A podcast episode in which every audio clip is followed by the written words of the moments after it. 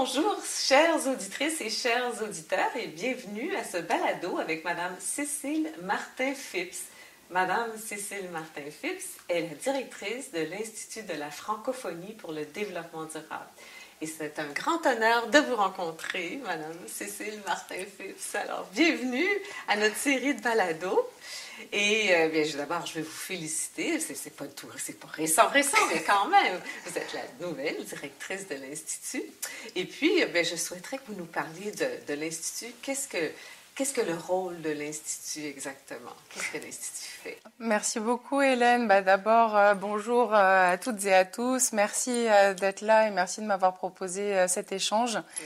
C'est vrai que. Non, je suis très honorée, vraiment, euh, c'est un, grand honneur. Alors c'est vrai que j'ai pris euh, mon poste le 1er euh, novembre 2022, non 2021, ça commence, ça commence presque deux ans. mais ça passe comme ça très très vite.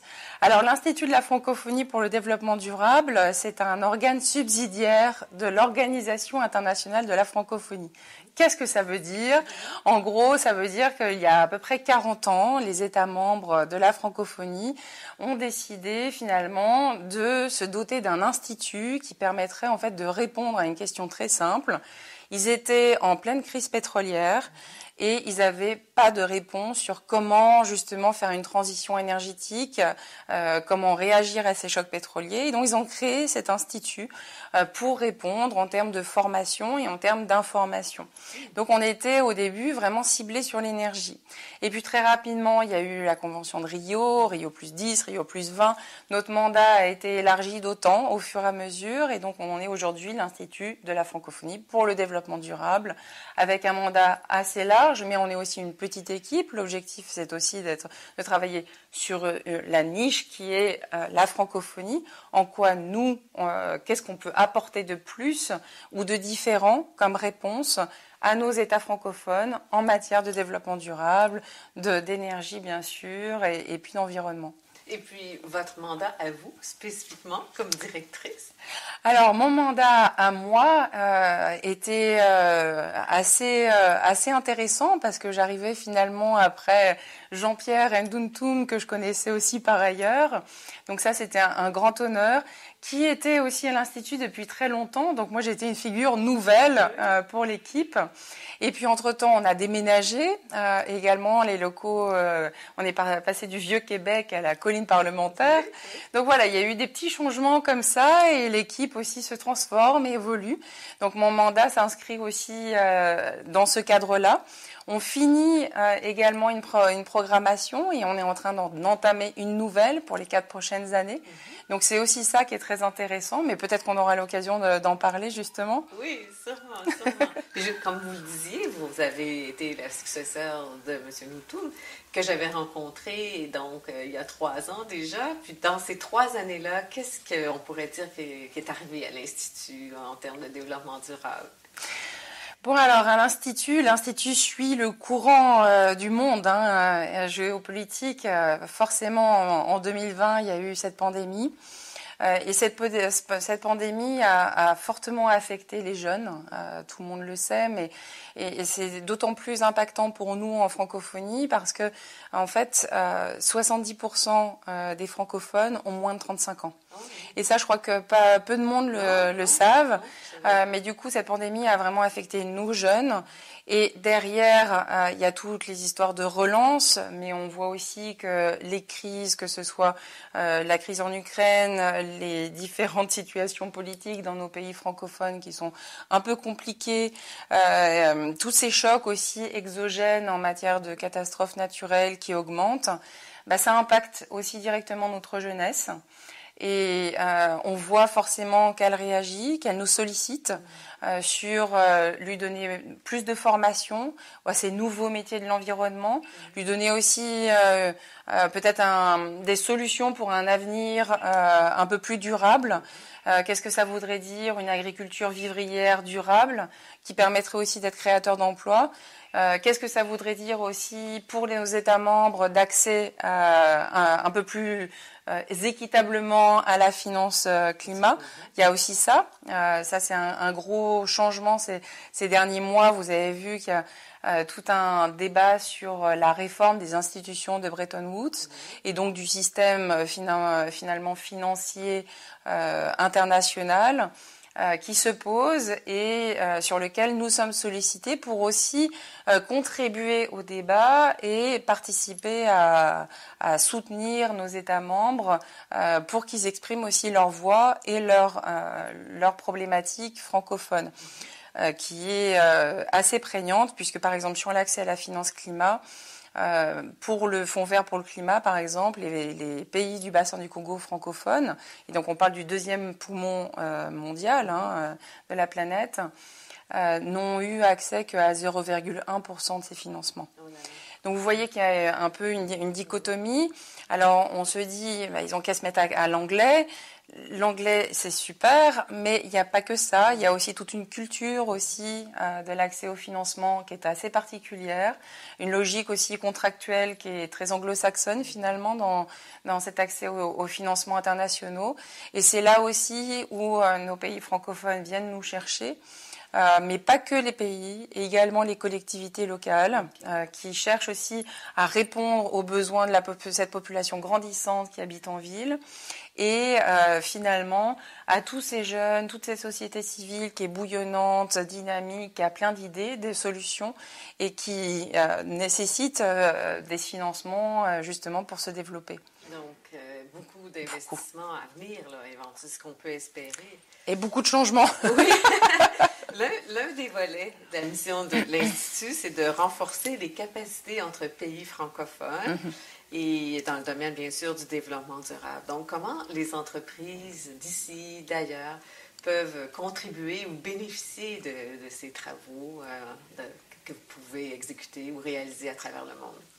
Alors, on travaille beaucoup avec euh, certaines entreprises, mais surtout beaucoup d'universités euh, québécoises. Ah oui, oui, l'université Laval, bien sûr, l'université du Québec à Chicoutimi, avec lesquelles, par exemple, on a développé les outils de planification euh, objectif développement durable, planification ODD, exactement, que ce soit pour un territoire national ou un territoire local.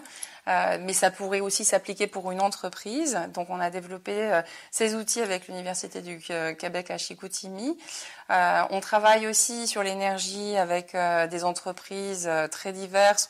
On a travaillé longtemps avec Hydro-Québec, mais on travaille aussi avec Econolaire sur tout ce qui est efficacité énergétique. Euh, donc voilà, il y a, y a, plein de, il y a plein de, de, collaborations que nous avons récemment sur euh, le volet Nexus plus agriculture. Ah, on été en lien. Vous nous en parliez. Hein. Oui. programme sur l'adaptation, hein, en particulier les femmes et enfants. Donc, peut-être nous parler de, ce programme. Ah oui, je vais vous en parler, mais c'est vrai qu'on s'est rapproché aussi de UPA, par exemple. On croise beaucoup Uranos. Euh, donc voilà. Exactement. Euh, et c'est vrai que Nexus, c'est un, des trois projets de, cette nouvelle programmation de, de l'IFDD, euh, de la francophonie, sur le développement durable. En fait, euh, Nexus ne naît pas de nulle part. Hein. Il naît euh, euh, de deux projets différents que nous avions. L'un sur l'énergie, où l'idée c'était de voir un peu quelles étaient les bonnes pratiques, notamment en Afrique de l'Ouest, en matière d'accès à l'énergie, mais également sobre en eau, enfin économe en eau, résilient au changement climatique.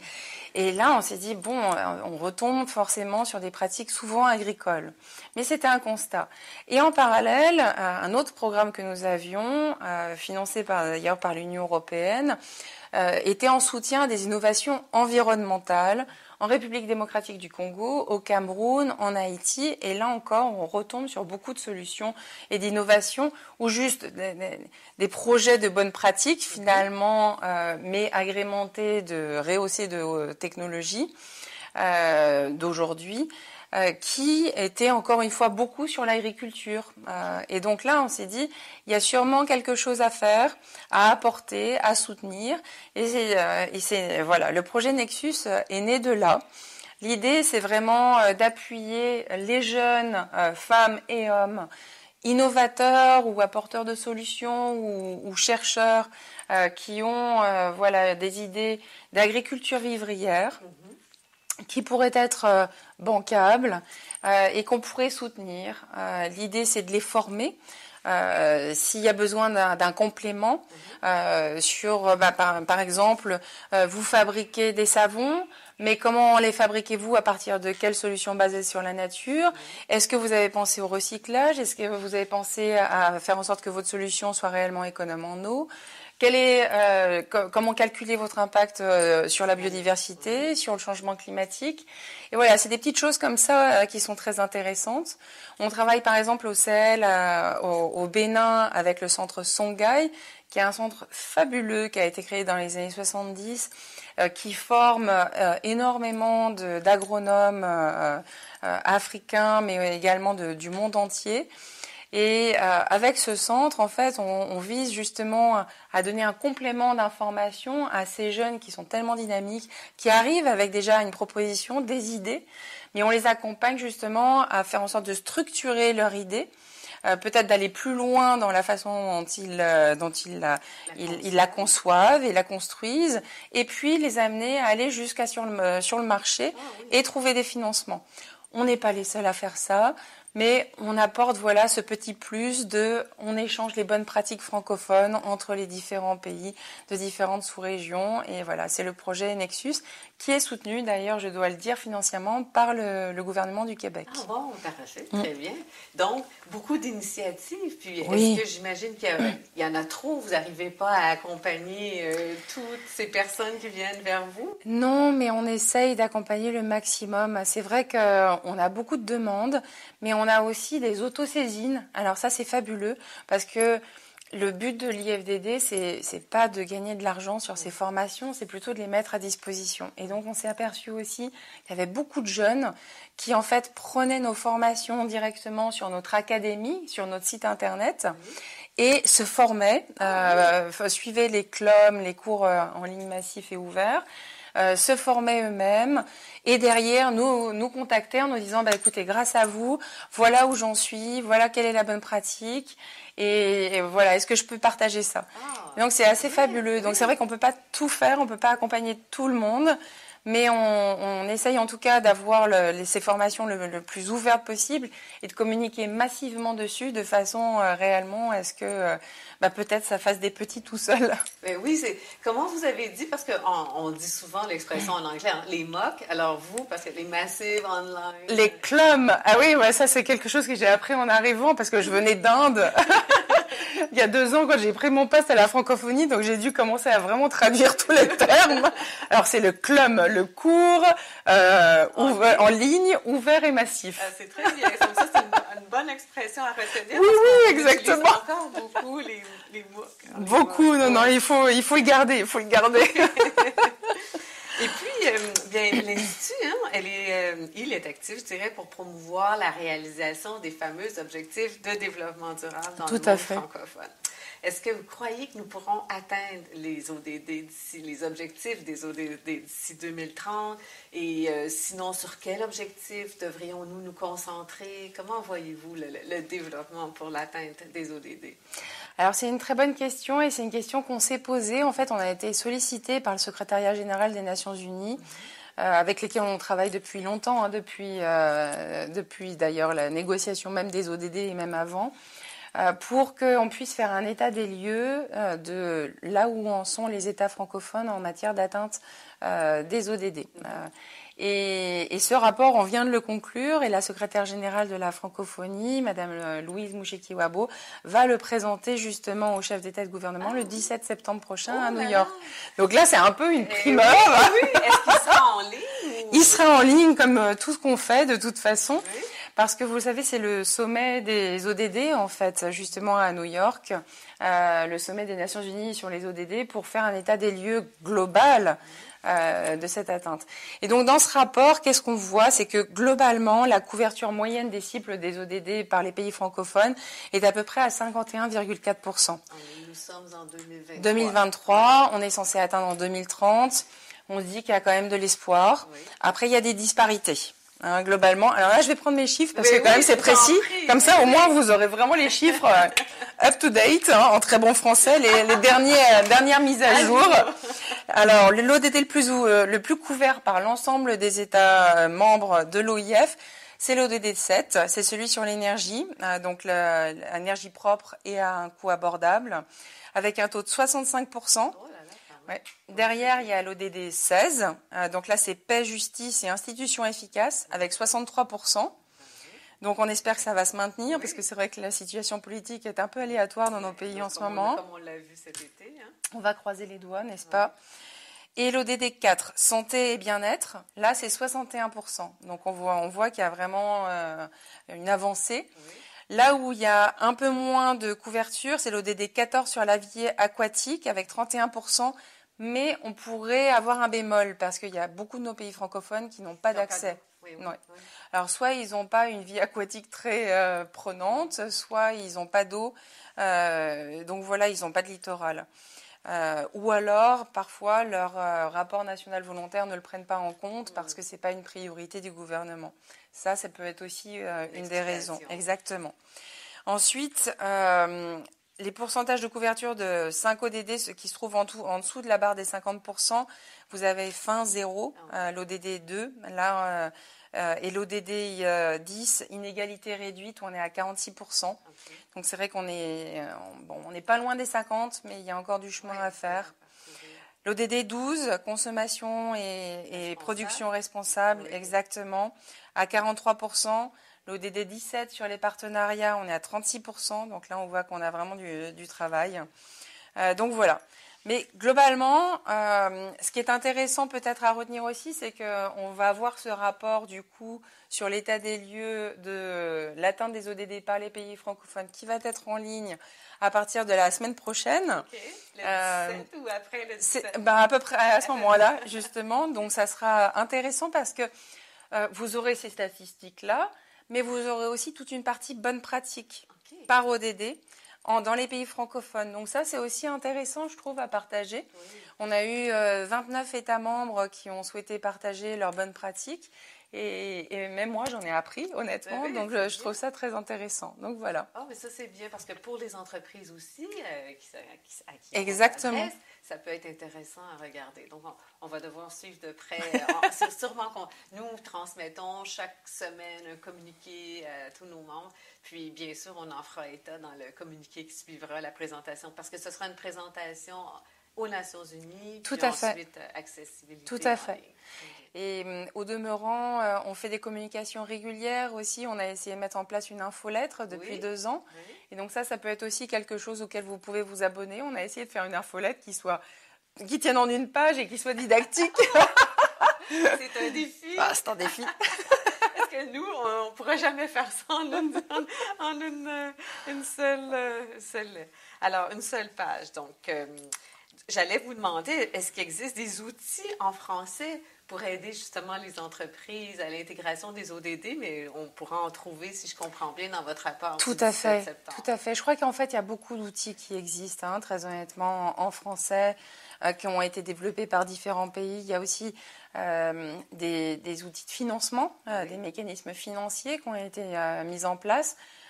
au Bénin, par exemple, ils ont mis en place des, emprunts verts, des green bonds. Ah, donc c'est intéressant aussi de voir que euh, voilà, ces outils, ces mécanismes financiers ne sont pas non plus que l'apanage de pays euh, dits développés ou occidentaux. Donc voilà, il y, a, plein de, bonnes pratiques comme ça que vous pourriez trouver dans, ce rapport. On en fera bien sûr euh, la, la, publicité sur nos réseaux sociaux, donc restez à l'écoute. Puis, euh, vous disiez que vous alliez présenter ce rapport à l'ONU. Euh, j'ai lu, je crois, dans les deux dernières semaines, l'examen volontaire. Le Canada a dû présenter son examen hein, par rapport à l'atteinte des objectifs de l'ODD. Nous en avons traité dans un communiqué hebdomadaire. Mais bon, on rappelle ça parce que ça s'inscrit dans cette, euh, dans cette foulée. Tout à fait. Mais c'est bien que vous le disiez parce que le Canada et le Québec, d'ailleurs, font partie de. On, a un réseau des points focaux développement durable, donc au niveau des gouvernements euh, membres, des États et gouvernements membres, qu'on anime depuis, depuis vraiment euh, de nombreuses années. Et euh, pourquoi on a ce réseau? Parce que l'idée, c'est de faire des revues par les pairs avant qu'ils présentent leur revue nationale aux Nations Unies. On les entraîne un mois ou trois semaines avant. Donc ils ont leur communication qui est prête, leur rapport qui est prêt, et ils présentent entre amis francophones. Exactement. ce qui leur permet aussi d'avoir un retour vraiment bon enfant, mais dans un cadre professionnel avant d'avoir cette présentation très officielle. Hmm. C'est une très belle idée, c'est une autre façon d'accompagner hein, les, pays francophones. Exactement. Et vous avez un parcours extraordinaire. Hein? Vous ah. avez travaillé au ministère de l'Environnement en France, vous avez étudié aux États-Unis, vous avez travaillé en Inde dans les énergies renouvelables. Et puis maintenant, vous êtes au Québec, on est chanceux. Et donc, qu'est-ce que vous observez, retenez dans les distinctions, les similarités entre ces pays en termes de, développement durable? Alors, c'est euh, euh, une, bonne question, effectivement. Euh, pour moi, honnêtement, je vois plus de similarités que de différences. Euh, bien sûr, les politiques, les contextes politiques euh, sont différents, la façon dont les médias interviennent sont, est différente aussi, les institutions financières agissent différemment, mais globalement, on a un monde qui s'est aussi globalisé, mm-hmm. assez homogénéisé aussi, et on voit qu'il y a les mêmes forces en présence. Euh, d'un côté, vous avez énormément de belles volontés, euh, que ce soit, mais à tous les niveaux, au niveau des États, au niveau des collectivités locales, au niveau des, ONG, au niveau de la société civile, au niveau des entreprises. Franchement, euh, et à, différents niveaux d'entreprises aussi, mhm. que ce soit les, les entreprises les plus puissantes, comme les PME, comme les artisans. on voit vraiment différents niveaux d'engagement.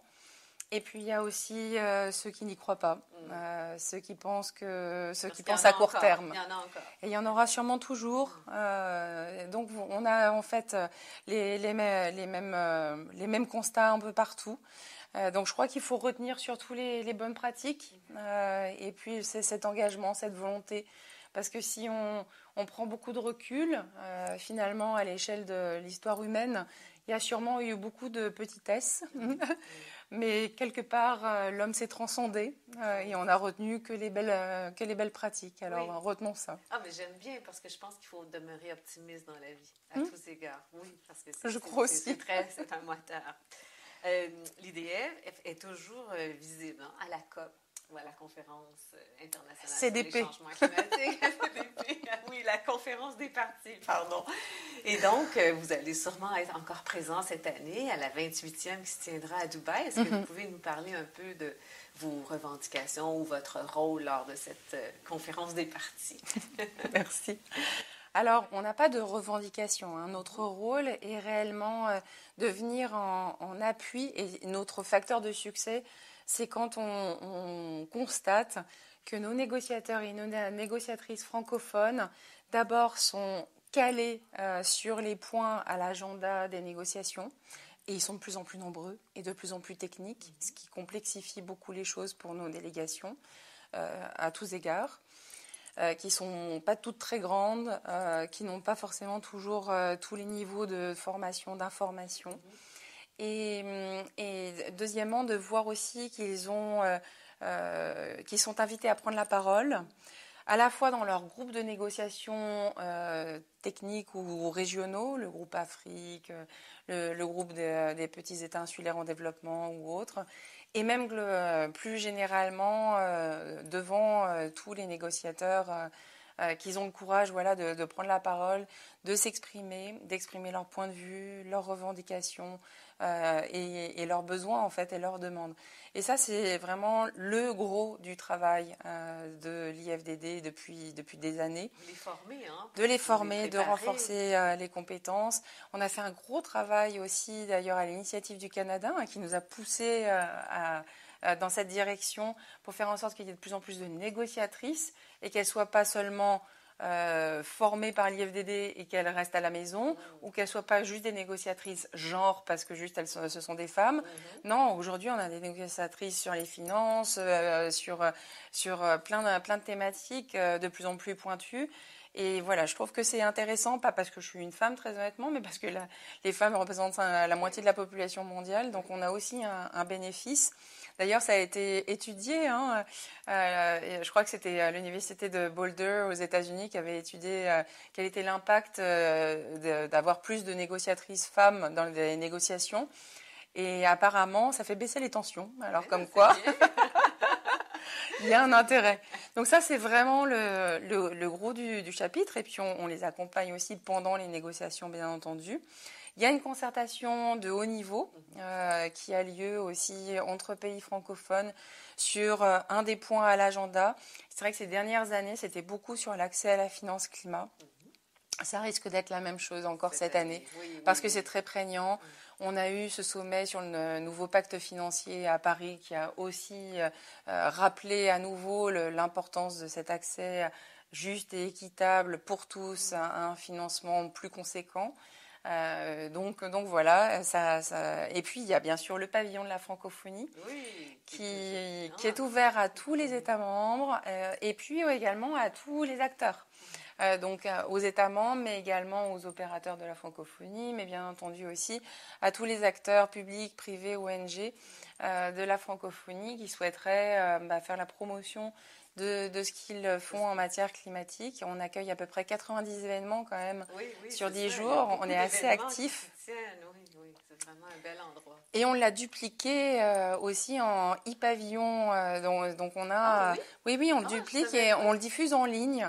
Ouais, c'est une super innovation euh, développée par mon collègue Issa Bado. Euh, et ça marche euh, assez bien. Donc ça, c'est aussi quelque chose si vous ne pouvez pas vous déplacer parce que voilà, c'est loin, Dubaï, euh, très honnêtement. Oui, bah, il y a aussi cet hein, aspect-là. oui, les quotas sont très serrés. des quotas serrés. très très serrés, exactement. Donc voilà, il y a aussi cette possibilité-là de faire bah, un événement en ligne ou en tout cas d'écouter ce qui se passe en francophonie en ligne. Voilà. Bien parce que c'est c'est un endroit qui est très accueillant, mais c'est un endroit où on assiste à des conférences toujours très intéressantes. On rencontre les équipes de la francophonie aussi, de, pays francophones. Mm. Alors bravo, je, suis contente que vous récidiviez cette année encore. Merci. Et puis Cécile, nous terminons toujours notre balado ah. avec des questions plus ludiques, des questions inspirées d'un questionnaire de Marcel Proust, mais que Bernard Pivot avait repris dans sa célèbre euh, émission euh, Bouillon de culture. Oui. Puis la première, c'est quel est le mot euh, que vous préférez dans le vocabulaire du développement durable? Alors, j'ai beaucoup réfléchi à cette question. Alors, il y avait plein de mots qui me venaient à l'esprit, honnêtement, mais je crois que le mot que je, je retiens le, mieux, c'est équitable. Mmh. Oui qui est très important, je crois, pour nous. On parle beaucoup de solidarité. J'aurais pu utiliser aussi ce mot-là. Mhm. En francophonie, euh, c'est vraiment quelque chose euh, qu'on a à cœur, solidarité euh, intergénérationnelle, solidarité entre gouvernements, solidarité entre acteurs, solidarité entre pays. Et c'est ce que les pays de la francophonie réclament lorsqu'il y a une conférence des partis pour dire on a besoin d'un financement, il faut que ce soit équitable aussi. Hein, Exactement. Euh, quelle est la personne que vous admirez le plus dans le domaine du développement durable? Alors là, c'était vraiment. Euh, ça, c'est vraiment une question. C'est euh, d'en choisir une oui, seule. Oui, exactement. C'est difficile d'en choisir une seule. Et en fait, celle qui m'est venue automatiquement à l'esprit, bon, elle, elle, est décédée en, 2011, mais c'est Wangari Maathai. Je ne sais pas si vous connaissez. Non. Alors, c'est une prix Nobel de la paix. et c'est une femme politique kenyane. Qui, qui c'est la femme qui plantait des arbres, ah, en fait. Oui. Euh, elle a planté à peu près 50 millions d'arbres, a priori. Elle a créé ce mouvement, euh, alors c'est en anglais parce que c'est euh, kenyan, mais le Green Belt Movement, le mouvement, la ceinture verte. Et, je trouve que c'est magnifique en fait. moi j'ai grandi aussi avec Giono, avec l'homme qui plantait des arbres. Et quand je l'ai rencontré des années plus tard, en 2006, quand je travaillais pour le ministère de l'Environnement au cabinet de la ministre, on lui a décerné la Légion d'honneur, pas moi, mais la ministre. J'étais extrêmement émue extrêmement touchée.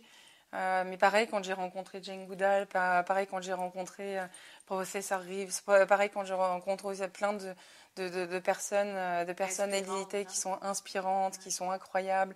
Mais même ici, quand je rencontre Jean Lemire, c'est incroyable. Ou Rémi Quirion, professeur Rémi Quirion, sont tellement des, des, belles personnes, engagées, humbles en même temps et, et passionnante. Euh, voilà, je, je suis euh, en admiration totale. Ah, vous êtes dans votre élément. Sur 1 à 10, où situeriez-vous la planète en termes de développement durable? Bon, alors, la planète, elle va nous survivre. Hein. De toute façon, elle a survécu, elle a, vécu sans nous, elle nous survivra.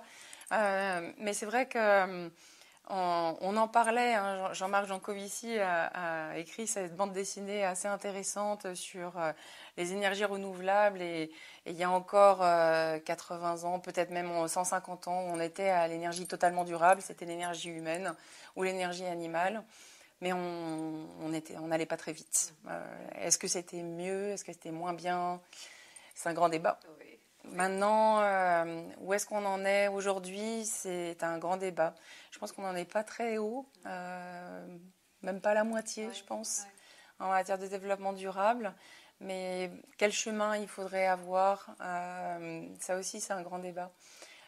plus d'énergie renouvelable, oui, mais ces énergies ont aussi un impact sur les ressources. plus d'êtres humains, plus de développement plus d'agriculture euh, vivrière, euh, revenir aussi à une consommation plus lente. Est-ce que vous êtes quand même optimiste? Ah ben je, dois être optimiste. Il me faut. Euh, j'ai trois enfants de 7, 5 et 3 ans. Je crois que j'ai pas le choix, honnêtement. Et puis je crois que c'est pas dans ma nature non plus. Il faut être optimiste. et honnêtement, c'est ce que je disais tout à l'heure. Euh, quand on voit euh, à l'échelle de, la planète, mais aussi à, notre histoire euh, humaine, il y a eu beaucoup de hauts et des bas, ça a été très cyclique, mais la tendance est plutôt vers le haut, vers l'optimisme. On voit beaucoup de belles choses qu'on retient. L'ingéniosité humaine. Oui, cette solidarité, elle existe et finalement, elle transcende tout.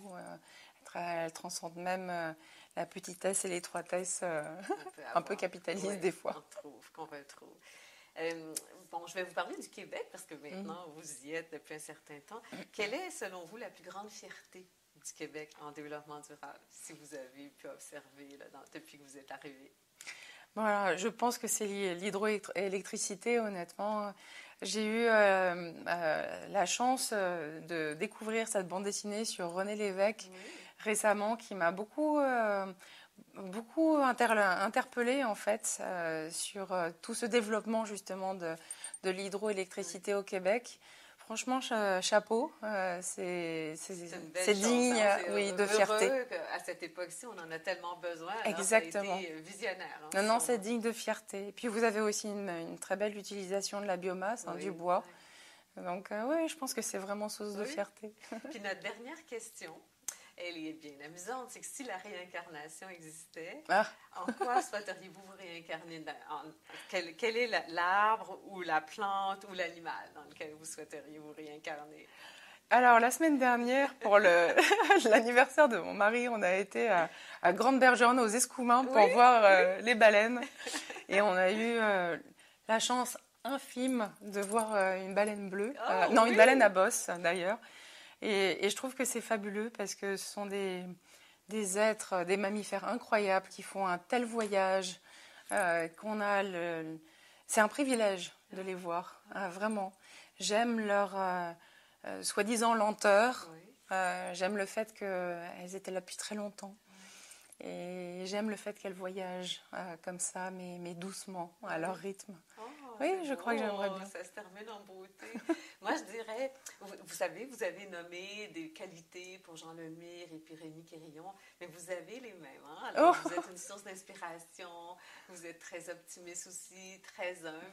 Et puis là aussi, cette façon de terminer, hein, c'est très inspirant. Alors, j'espère que quand vous dites... Euh, qu'elles sont là depuis longtemps, mais on souhaite que vous soyez là longtemps au sein de l'Institut, inspirante, puis passionnée comme vous l'êtes. Alors, merci beaucoup, Cécile. Ça fait un plaisir de vous avoir avec nous aujourd'hui. Merci beaucoup, Hélène. Non, le, plaisir est pour moi, vraiment. Merci. Merci à vous, chères auditrices et chers auditeurs. Merci beaucoup.